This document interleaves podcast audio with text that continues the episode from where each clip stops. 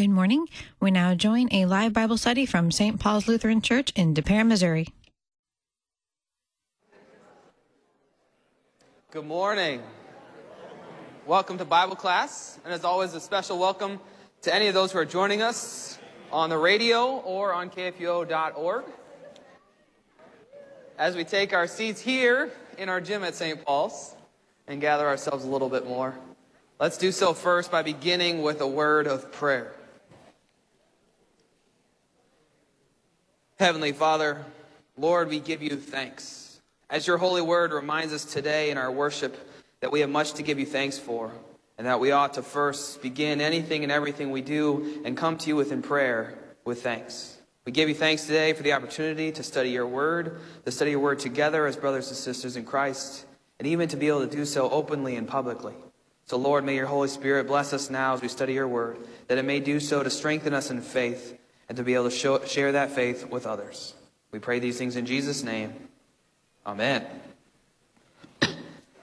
All right, good morning. Oh, I forgot to mention those listening online or on the air. I am Pastor Kevin Thompson. So it's good to be back with you here in our gym at St. Paul's. And as our, as our custom, we are looking at the lessons for the coming week. We are con- getting close to wrapping up our Advent season. So next week we will, we will get to celebrate Advent 4 in our worship services here at St. Paul's because thankfully we have Sunday worship followed right after that by then Monday of Christmas Eve and Tuesday Christmas Day. So I hope to see all of you many, many times in the next week. So, we'll look at our readings for next week, and the first of those three readings is from the prophet Micah. Micah 5, verses 2 through 5a.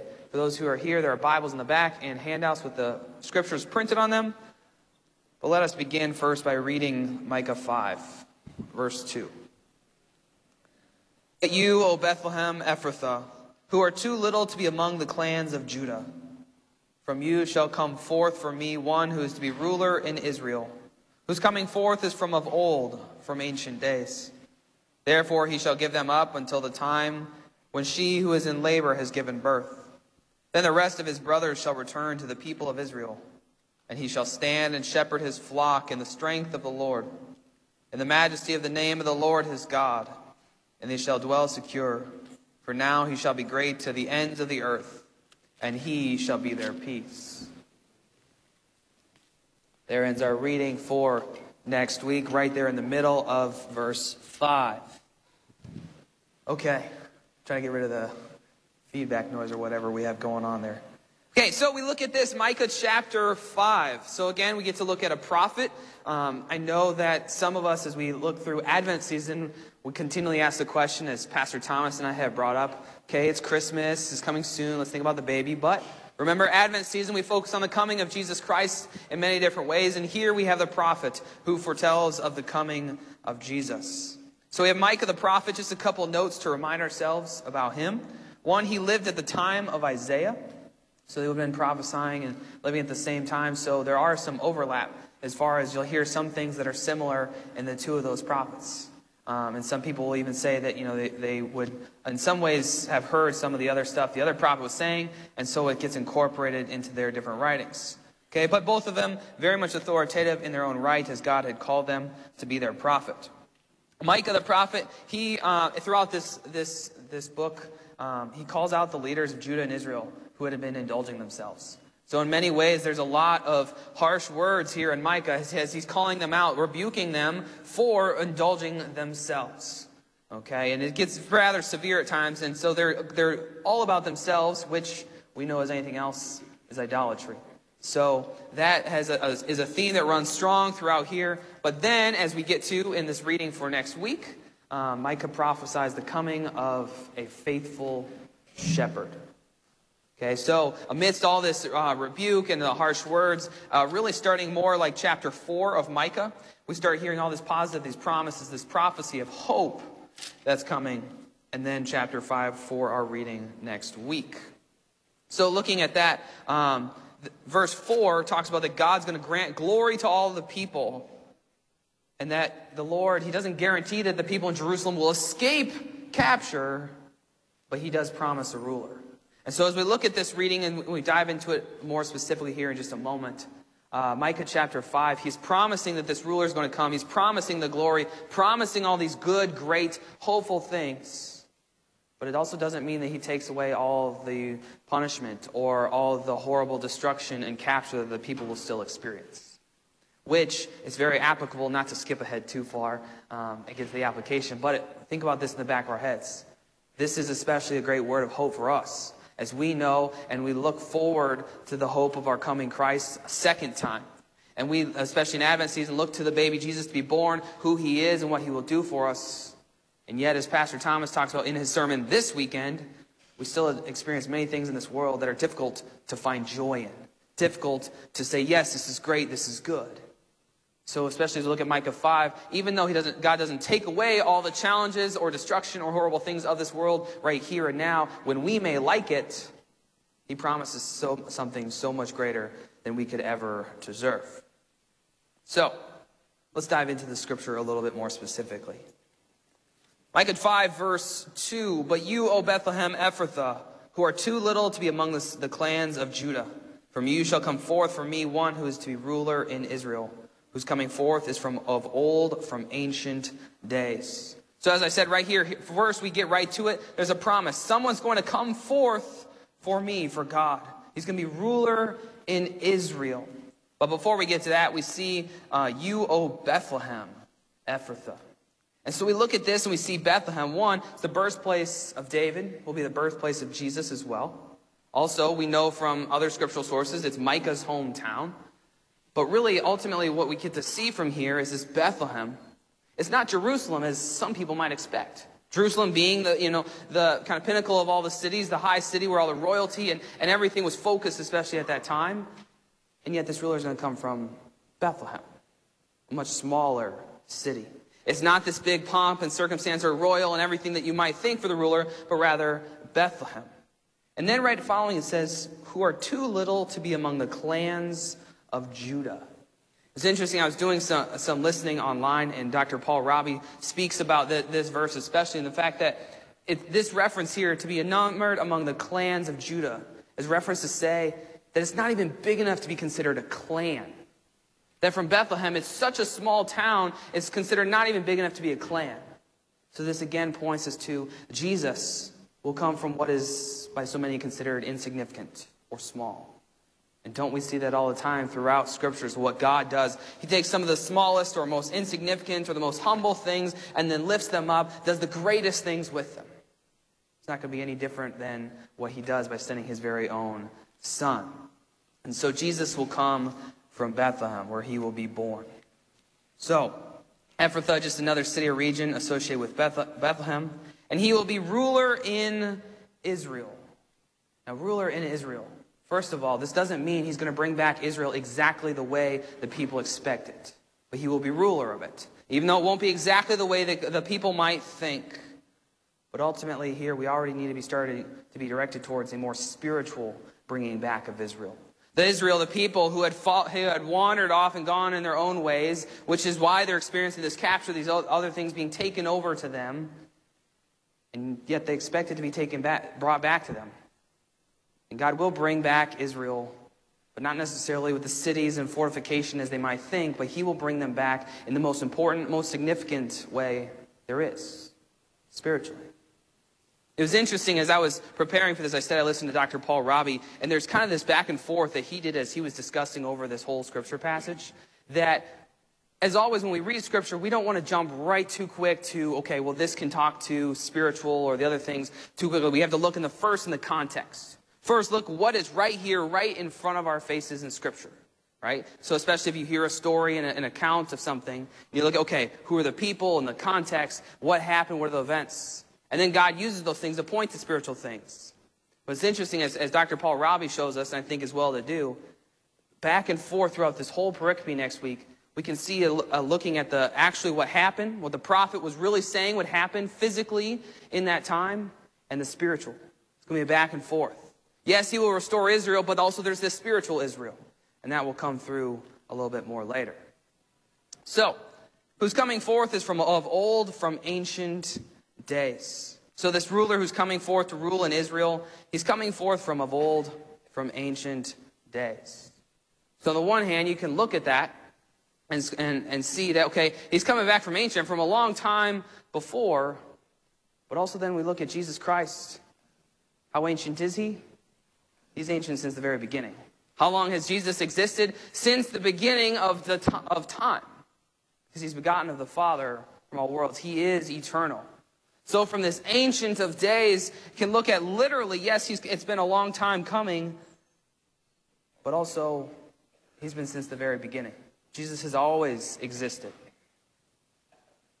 Okay, so we continue with verse 3. Therefore, he shall give them up until the time when she who is in labor has given birth. Then the rest of his brothers shall return to the people of Israel. He shall give them up until the time. Again, another reference, we see that these people, God's people, will experience suffering at the hands of their enemies. Now, yes, he promises the ruler, but God will give them up until that time when she who is in labor shall give birth. And we get this reference here to Mary, who will give birth, which is obviously fitting the Advent season. We look forward to the birth of the baby boy born to the Virgin Mary. Okay, and then we have again, then the rest of his brothers and sisters shall return to the people of Israel. And again, we have this spiritual return. Return to the people of Israel. Return to the fact that God, Jesus Christ, will bring them back. Okay? So, verse 4 And he shall stand and shepherd his flock in the strength of the Lord. And to me, verse 4 is what really stands out the most significant of all of this. We look here, and how is this ruler going to be? What is he going to be like? What will he do? He shall stand and shepherd his flock. So, one, you can look in here and you see that he's standing, so he's not sitting down. He's an active ruler, taking an active stance against the enemies. But more importantly, he will shepherd his flock. So, this ruler, as much as people might have wanted and expected a mighty ruler with great power and force and armor and the like, he's coming as a shepherd. And I know, we, I know, especially in our circles, we hear this all the time. But remember, what do we think of when we think of shepherds? Loving, caring, more tender. They're caring for their sheep. And we could go down all these other analogies and talk about how, yes, they have a, a like a staff that sometimes they gotta kind of prod the sheep along, right? But ultimately, a shepherd in loving care takes care of his sheep. It's not like someone wielding a sword above the sheep's head every two seconds. And this is the kind of ruler that he will be a shepherd he will shepherd his flock in the strength of the Lord. He is the Lord. He has the Lord's strength. So he is as strong, and he could destroy all those enemies. And he will one day. But he has the strength of the Lord as he shepherds his sheep.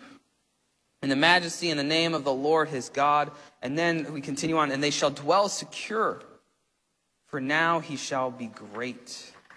And that word dwelling, dwelling secure. Oftentimes we see this words in these words in scripture, dwelling secure, thinking of that, being with the Lord, their shepherd, dwelling with him, being with him. Okay, it's not just like, okay, they're sitting next to him, they are dwelling with him. And their dwelling is secure. Think about, we don't really call it that much anymore, but our homes, also we could refer to as a dwelling place, right? So you think about our dwelling places with the Lord, our home where we are comfortable, where we are safe, where we are secure is with the Lord. Because that's what He's going to shepherd them, bringing them, dwelling securely. He shall be great to the ends of the earth. To the ends of the earth. And it's interesting as I was listening again to Dr. Raabe, he talks about, you know, we think about so much our focus on us today, right? Because it's, it, it's ourselves. We, we naturally think about ourselves. And we think about how the Word of God has spread throughout time but initially, the word of God started spread right there where Jesus was in his ministry to the ends of the earth. And ultimately, if you think about it, we in part are the ends of the earth. We here in the U.S.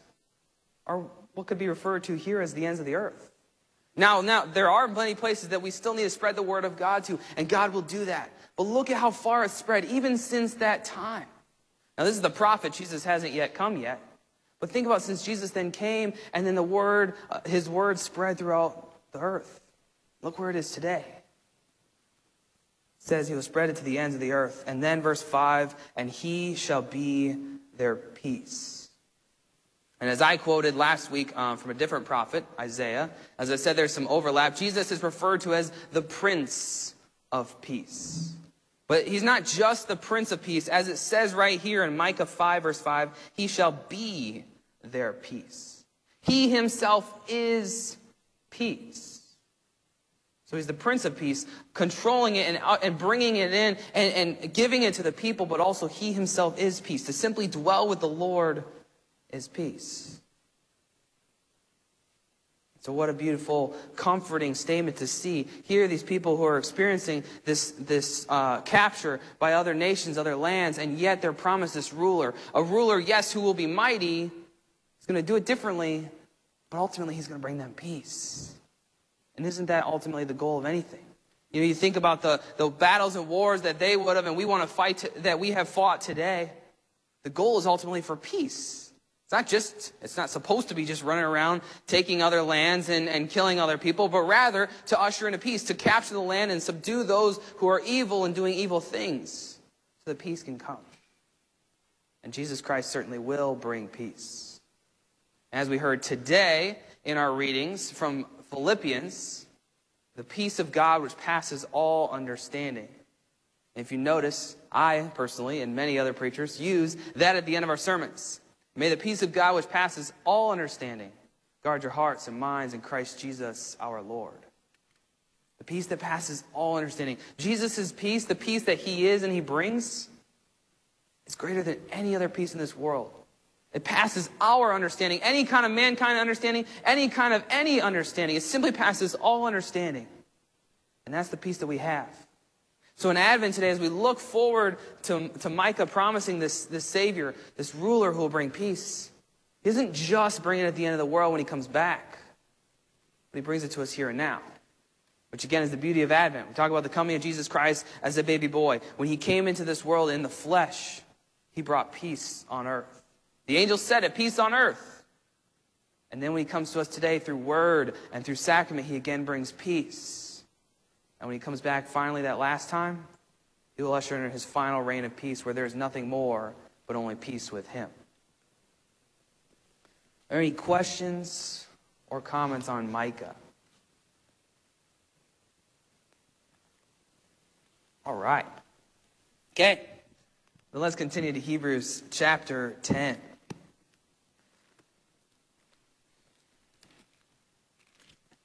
Epistle lesson next week from Hebrews chapter 10 will sound likely familiar to some that we've had recently.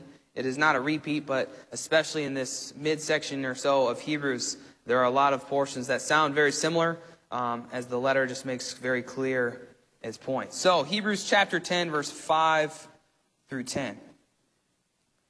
Consequently, when Christ came into the world, he said, Sacrifices and offerings you have not desired but a body you have prepared for me. In burnt offerings and sin offerings you have taken no pleasure. Then I said, Behold, I have come to do your will, O God, as it is written of me in the scroll of the book. When he said above, You have neither desired nor taken pleasure in sacrifices and offerings, and burnt offerings and sin offerings. These are offered according to the law. Then he added, Behold, I have come to do your will. He does away with the first in order to establish the second. And by that will, we have been sanctified through the offering of the body of Jesus Christ once for all. Here ends our reading, epistle reading for next week. So, as I said, chapter 10 sounds a little bit similar to some of the preceding chapters, but chapter 10, as the subtitle in many of your Bibles will say, discusses Christ's once for all sacrifice. And as we see here, and we're only reading verses 5 through 10 next week, but verse 1 through 18 really discusses two different kinds of sacrifices. Okay, so the first is the atoning sacrifice, a sacrifice of atonement to make the atonement for the sins of the world. The sacrifice that actually fulfills what is required and therefore grants forgiveness, therefore grants what God has to give. So, as we'll see, and this is spoiler alert, but Jesus Christ makes the atoning sacrifice. As he says in here, all these lambs and, and bulls and burnt offerings, none of them can make the atoning sacrifice as he made. He makes the one that actually gives to us forgiveness and faith and eternal life. But that is compared to, it's also discussed in these 18 verses, the Eucharistic sacrifice. Eucharistic sacrifice, as the word Eucharistic lends to, is to give thanks. I know we don't use it often here, but we refer to the Holy, uh, to Holy Communion often, sometimes as the Eucharist, as it's well called, because we get to give thanks for what He gives to us. But the Eucharistic sacrifices are what that we sacrifice to God they're not atoning for us. They're not giving us, earning us his gifts. They're not earning us forgiveness and eternal life. Rather, we're sacrificing to him out of thanks for what he gives to us. Okay? And in our worship services, sometimes people get a little uncomfortable. I ask this in confirmation class that I say, okay, you know, students, what, what can we give God in worship? The first answer is always, we can sing. Okay? Yes, we can sing. But what do we get to give God in worship? In worship, we get to give Him things. We get to sacrifice to Him, which sometimes makes people uncomfortable. We're not, what, what, what, what sacrifices are we making?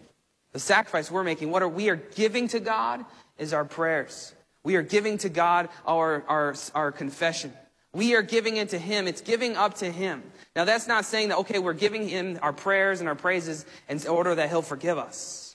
Rather, we give Him our prayers and our praises in order to thank Him for what he gives us because he made the atoning sacrifice for us.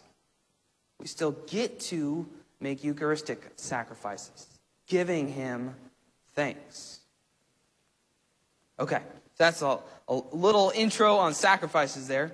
So we look at this in chapter 10, verses 5 through 10. There's a, a significant focus on Jesus' human journey um, not just on his death, but all the way from his conception on through to his exaltation. You'll see in these words as we dig into it more, it doesn't just look at his death. Which, if you think about, sometimes in our circles we focus so much on his death on the cross, as we should. I'm not negating that. But we look at, there's this whole human life that he lived where he came and was conceived and born and grew and did ministry. And then, he, yes, he died on the cross, but then all the way he was exalted and ascended to heaven. Okay, so here in verses 5 through 10, even of this chapter, we get to see a focus on this whole thing, which is fitting, then why, we've, why it's been assigned for here in Advent, because in Advent, we await his birth. We think about his earthly ministry that we get to, because then what we get to receive here through word and sacrament. And we also look forward to his final coming. So, here in these verses, we see his whole human journey throughout his time here on earth.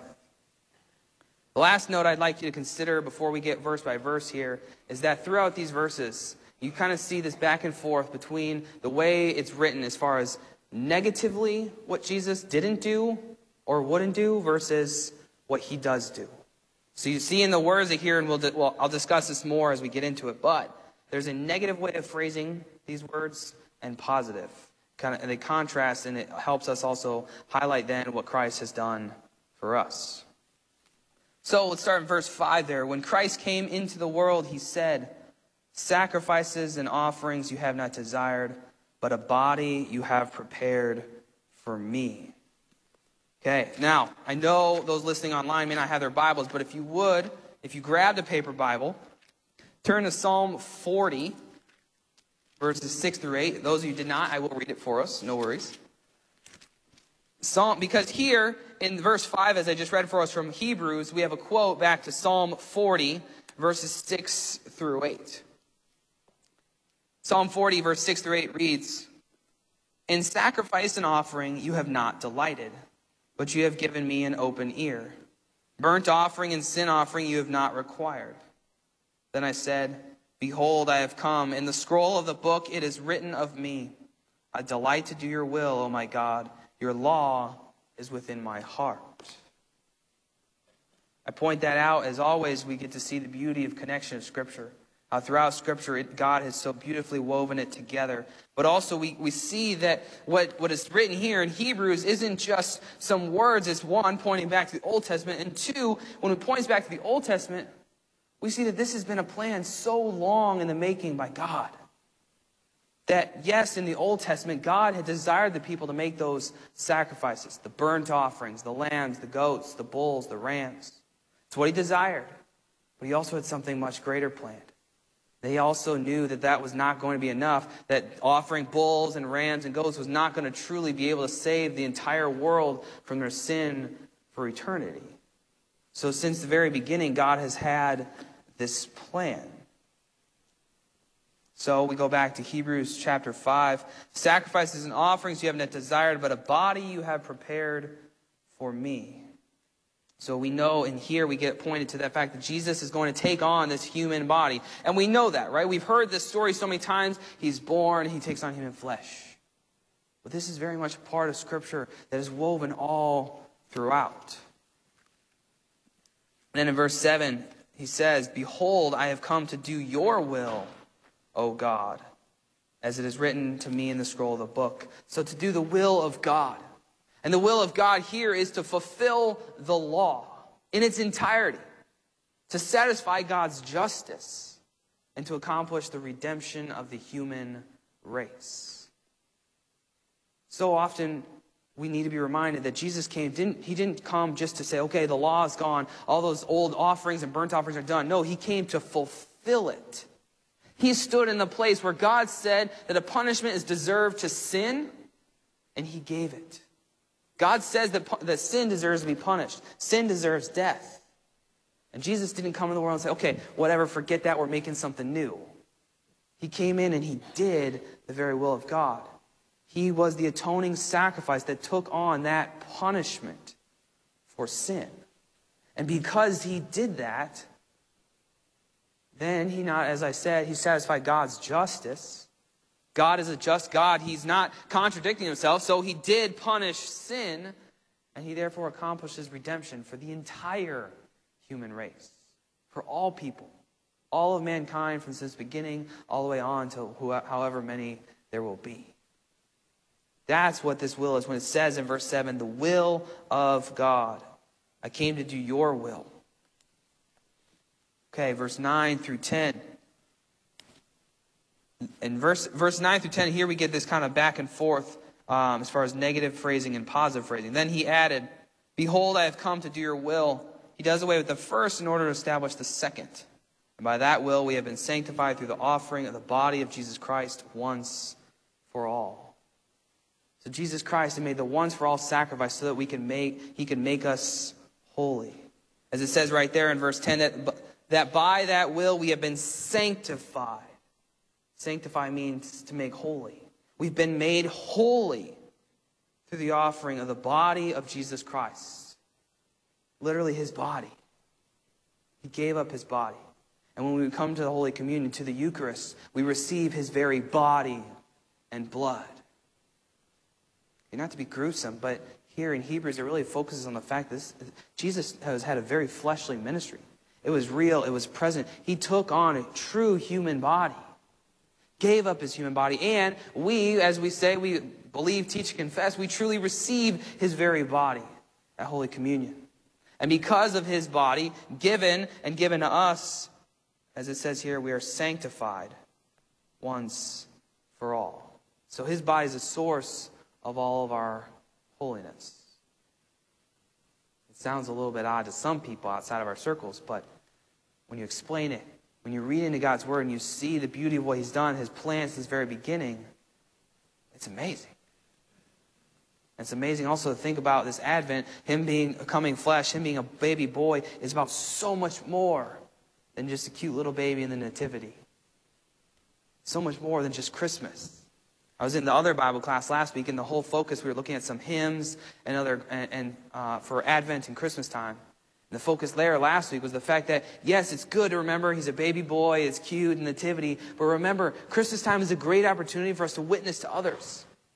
When maybe the rest of society is a little bit more open to talking about religious things than usual. You go other, in the stores and the like, and you talk with people, and, you know, sure, there's debate. Do you say Merry Christmas to someone or Happy Holidays or the like? But on the general, I would say during, during Christmas time, it seems like more people who may not normally might be more open to hearing about Jesus. It's a season of joy and happiness, even if they maybe don't go to church. They're like, yes, it's the season of giving and joy and peace and happiness. So use it as an opportunity. Share with them that when we celebrate this baby who's born, it's so much more than that. It's God taking on human flesh for your sanctification. So you get to be with him forever. Any questions or comments on Hebrews? Yes, Jan.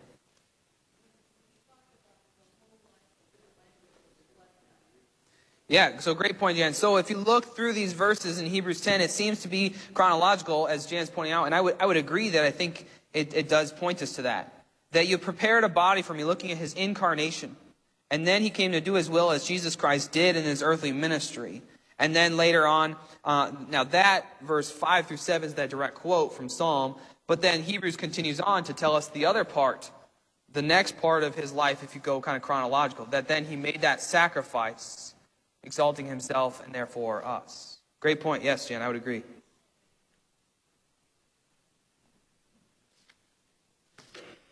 All right. If there's no other questions, let's turn to Luke chapter 1.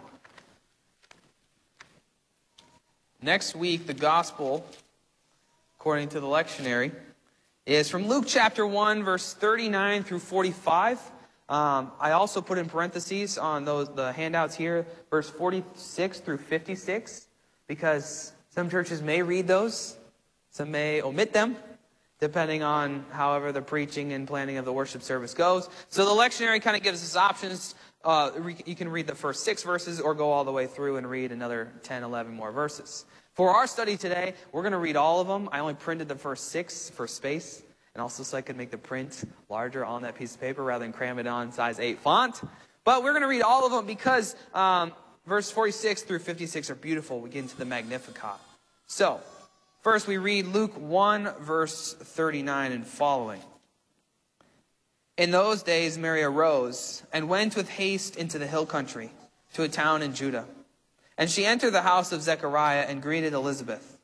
And when Elizabeth heard the greeting of Mary, the baby leaped in her womb. And Elizabeth was filled with the Holy Spirit. And she exclaimed with a loud cry, Blessed are you among women, and blessed is the fruit of your womb. And why is this granted to me that the mother of my Lord should come to me? For behold, when the sound of your greeting came to my ears, the baby in my womb leaped for joy. And blessed is she who believed that there would be a fulfillment of what was spoken to her from the Lord. There ends the first appointment for the reading next week. We're going to pause there and discuss. So here we have this visit between Mary and Elizabeth. What I encourage you to think about as we reflect on this is just simply the power of the Holy Spirit. This passage, these few verses are just packed with the Holy Spirit's work. The Holy Spirit, at least from my perspective, can be one of the most com- complicated things for us to understand. You should see some of the faces in confirmation class. I'm talking to seventh and eighth graders, and they look at me like, wait, he does what? He's what? It, it's confusing. We can't really see it, right? I mean, so it's, it's beyond our understanding and comprehension. And yet, look at this. In these six verses, the beauty and the power and the amazing work of the Holy Spirit that's throughout here. One, by the power of the Holy Spirit, you have the fact that this that Mary has, is carrying a child. She has a child in her womb that is conceived by the Holy Spirit. Okay? It's not the natural way that humans would go about conceiving, but rather through a miracle the Holy Spirit conceived a child inside of her. There's one amazing thing that the Holy Spirit has done. So here we see Holy Spirit has conceived this child. Next, we have the fact that this Holy Spirit who conceived this child. It's the, spirit, it's the child of the Lord. It is the Lord. Jesus Christ who is in her womb. Another amazing thing. And we see as we know because Holy Spirit is God. Jesus is God. The Father is God. There are one God. Has three persons, but one. So again, although we talk about it so much as Jesus, Jesus, the second person of the Trinity, is the one who's conceived in her womb. And Jesus is the person who took on flesh, the person of God who took on flesh. Holy Spirit is very much present and active, working. One God. Okay? And then finally, the third thing you can see in here. Oh, we love it. We always do threes, right? In our, in our circles when we talk about things. But Third, we see that the Holy Spirit, by the power of the Holy Spirit, this child is recognized without even talking about it. Without even speaking about this child and hearing this greeting, as it says in verse 41, the baby leaped in her womb. I mean, Elizabeth is rejoicing by the power of the Holy Spirit. But more importantly, this baby's leaping in the womb because the Holy Spirit's working. It's amazing. Amazing the power and the work of the Holy Spirit. The other thing I encourage you to see here is in this scripture passage is we have this, this kind of togetherness of John and Jesus. Now, neither of them are born yet. They're still yet in the womb. But we have John and Jesus in, in the same uh, accounts of Scripture, right there in the presence of each other, in their own mother's wombs. And yet you have them together, and you see this, this comparison, and it kind of, you can see the similarities. As we'll see then, as John and Jesus are both born, the, the similarities in their ministry. Of course, John always points to Jesus, and Jesus' ministry is greater, right? Because he's God. But we see these similarities. One, they're both in the womb, but two, they're both miraculously conceived. You were here for worship this last Wednesday at St. Paul's in our Advent services, we focused on the perspective of Elizabeth. And that through Elizabeth, although she was, as she says, as scripture says, advanced in years, far past the normal, natural age to be able to conceive and carry and bear and give birth to a child? She did. Because God did that miracle in her. So it's a miraculous way for her to be conceived and then to be able to give birth. And then similar and yet greater, Jesus is conceived miraculously. He's conceived simply by the Holy Spirit. So you have kind of this pairing here. And then you can even see as we talk about John the Baptist is the messenger and Jesus is the message. So it's just, it's neat to have these two right here in this passage together. And we see this comparison that then will be highlighted. And this is, a, this is one interesting facet of Luke's gospel. That Luke, throughout his gospel, will kind of have what some scholars call like this kind of um, step relationship between the two. That it's like kind of a step and then a greater step. There's John and then Jesus a little bit greater. You kind of see this back and forth. John and then Jesus. John and Jesus. And so that's a, a, facet of Luke's gospel that is a little bit different from the others. Uh, just kind of highlights different things for us. So, so let's continue. So we look in this passage and we see that, that she's leaping this womb, and sound of the greeting um, came to my ears, and the baby in my womb leaped for joy. This baby leaped for joy because of the presence of Jesus. The very presence of Jesus caused this baby to leap in her mother's womb. Simply by his presence, something amazing was done. And so, as is our focus, especially in Advent, we look at the, we focus on the coming of Jesus Christ in the flesh. Him being present here and now in the flesh, we think about how his presence does great things. Okay? So, one here causes the baby to leap in the womb, but then when he is in the flesh, walking around doing his earthly ministry, older than a baby boy, look at the great things that he did in the flesh the miracles, different healings, cleansings of kinds, raising people from the dead, simply his presence. One time I, in, in seminary, we were told that as we're looking at a miracle, always think about how does that miracle get enacted? What, it, what happens? Does Jesus say something or does he do something? And oftentimes, simply Jesus speaks and miracles happen. But also, there are other times in Scripture where you see that Jesus simply is there, or he reaches out his hand and he touches someone and they're healed. His very presence can do and does do amazing things. So, again, we look at then his presence here and now. We know we don't have it set up here in the gym today. But next door in our sanctuary today, we, have, we get to celebrate Holy Communion, and we know that He is truly present. In with none of the bread and wine is His body and blood. His presence does great things. His presence in the Holy Supper gives us forgiveness of our sins, strengthens our faith, gives us that promise of eternal life. His very presence does that for us. His presence does amazing things. And then finally, I, ask to, I encourage you to consider here with these first six verses is that not only does his presence do great things, but then what does it evoke from people? It oftentimes evokes, as it should, worship.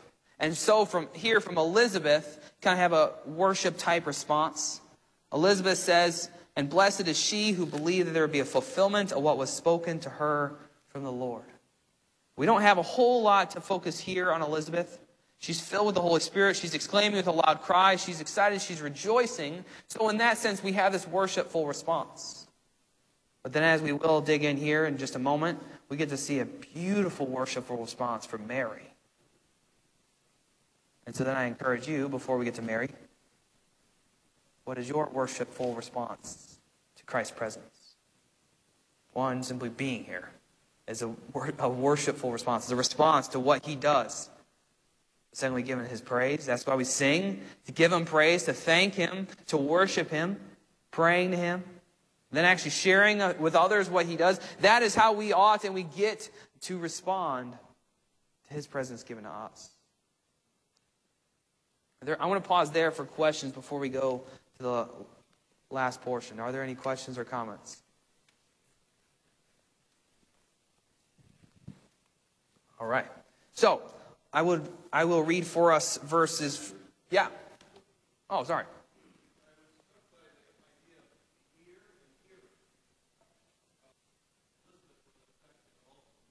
By hearing.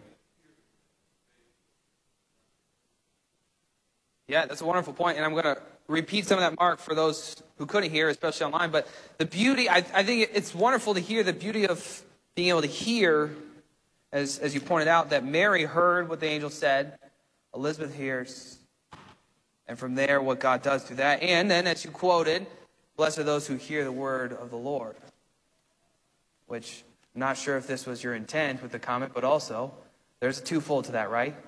One, we have the joy and the opportunity, the blessing to be able to hear His word, and we too are blessed by that.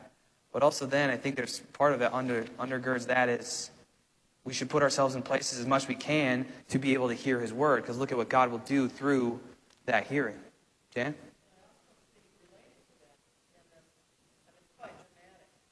Sure. Yeah, I would, I would agree. Speaking also is very, very important here in this, this portion as well. All right. Let's go ahead. I would love, I would really like to be able to read the, the last portion um, of, of this, especially because um, the next few verses are used often in our worship, in our order of, of, of service. So, verse 46 through 56, I'll read that for us. And Mary said, My soul magnifies the Lord, and my spirit rejoices in God my Savior, for he has looked on the humble estate of his servant. For behold, from now on all generations will call me blessed. For he who is mighty has done great things for me, and holy is his name. And his mercy is for those who fear him from generation to generation. He has shown strength with his arm. He has scattered the proud in the thoughts of their hearts. He has brought down the mighty from their thrones and exalted those of humble estate. He has filled the hungry with good things and the rich he has sent away empty. He has helped his servant Israel in remembrance of his mercy, as he spoke to our fathers, to Abraham, and to his offspring forever. And Mary remained with her about three months and returned to her home. So here we have what's referred to as the, the Magnificat. Okay, Magnificat comes, the title there comes from that, that third word in our English translations, magnifies the Lord. It's just, it's third word in ours, but in the Latin translation, it would be the first word because of Latin word order being different than our word order, but magnifying. That is her response to what God has done, magnifying the Lord. Okay, as I said, we still do sing this uh, within our liturgy. You can find it um, in the Lutheran Service Book, page 248, 249, if you want to look it up later um, and look and see where it's in our worship services. Um, generally, this would be chanted or sung. And so here we have this song in which she's looking at delighting in the Lord, what He has done. And just look through this again with me. Verse uh, 47. Her spirit rejoices. And, and, and look at who she rejoices in. Her spirit rejoices in God, my Savior. What has God done for her? He has looked on the humble estate of his servant. She's referring to herself as a humble estate of his servant. One, looking at herself as humble. She knows where her place is in this world, and yet look at what God's done for her. And two, she refers to herself as a servant. She's God's servant. Behold, and then here it comes, from now all generations will call me blessed. And so that's not a reference to Mary magnifying herself at all. Simply, she is blessed because God has come to her. Okay? And now on all generations. For he, verse 48, or 49, excuse me, is mighty, has done great things for me. So, attesting to God's might and how he does great things, and holy is his name. And then, verse 50, his mercy is for those who fear him. And not just for a little while, but for generation to generation, for all time, for all people. And as we saw in Hebrews chapter 10, Christ sacrificed once for all. So, here from generation to generation.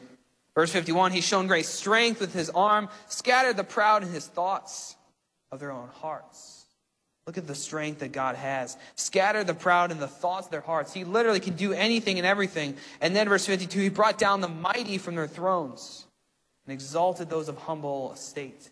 Again, how often do we see that God brings down the mighty, those who by earthly standards think that they are mighty, and exalts the humble? And then we think of Jesus Christ, especially this time, who is the mightiest, the one who deserves most exaltation, and yet he humbled himself the most. Verse 53 filled the hungry with good things, and the rich he sent away empty. Again, just look at God gives to all those, He gives everyone to what they need. And verse 54, He helped His servant Israel in remembrance of His mercy. Twice here now we've seen mercy. That again, even though the people don't deserve it, even though the people are in their own ways, God mercifully provides for them and cares for them, giving them what they need. As He spoke to our fathers, to Abraham, and to his offspring forever. So again, a promise that's given for all people, from Abraham on, all, and all the offspring, for all people. This is what God has done, shown in his mercy. So this beautiful song of praise is Mary. Again, we think about the Holy Spirit in these in the first six verses of this passage. How the Holy Spirit does such amazing things, and what's the response to that? Nothing but worship and praise. What does God deserve for what His Holy Spirit does? Worship and praise, to magnify His good and great name. And so her song, too, can be our song. We too can read and look at this. And I know we're not Mary, obviously, right? We didn't carry baby Jesus. But how can we not also read through the same um, portion of Scripture with our own words? And I encourage you to do that as, as possibly in your own reflection. My soul magnifies the Lord, rejoices in God, my Savior. He's yours too. Personal Savior for you, personal Savior who has looked on, we could even say you also in your humble state in His servant. We compare all these, okay? Now, this was Mary's song. This is what she sang. This is what she did. This is true, historical. This is what she did. But also it can apply to us. So I'm not saying it wasn't Mary's song that, okay, it's just anybody can sing it. But we too are his servants. We too are his people. We too get to sing the song, magnifying the Lord for what he's done. Are there any questions or thoughts on that portion?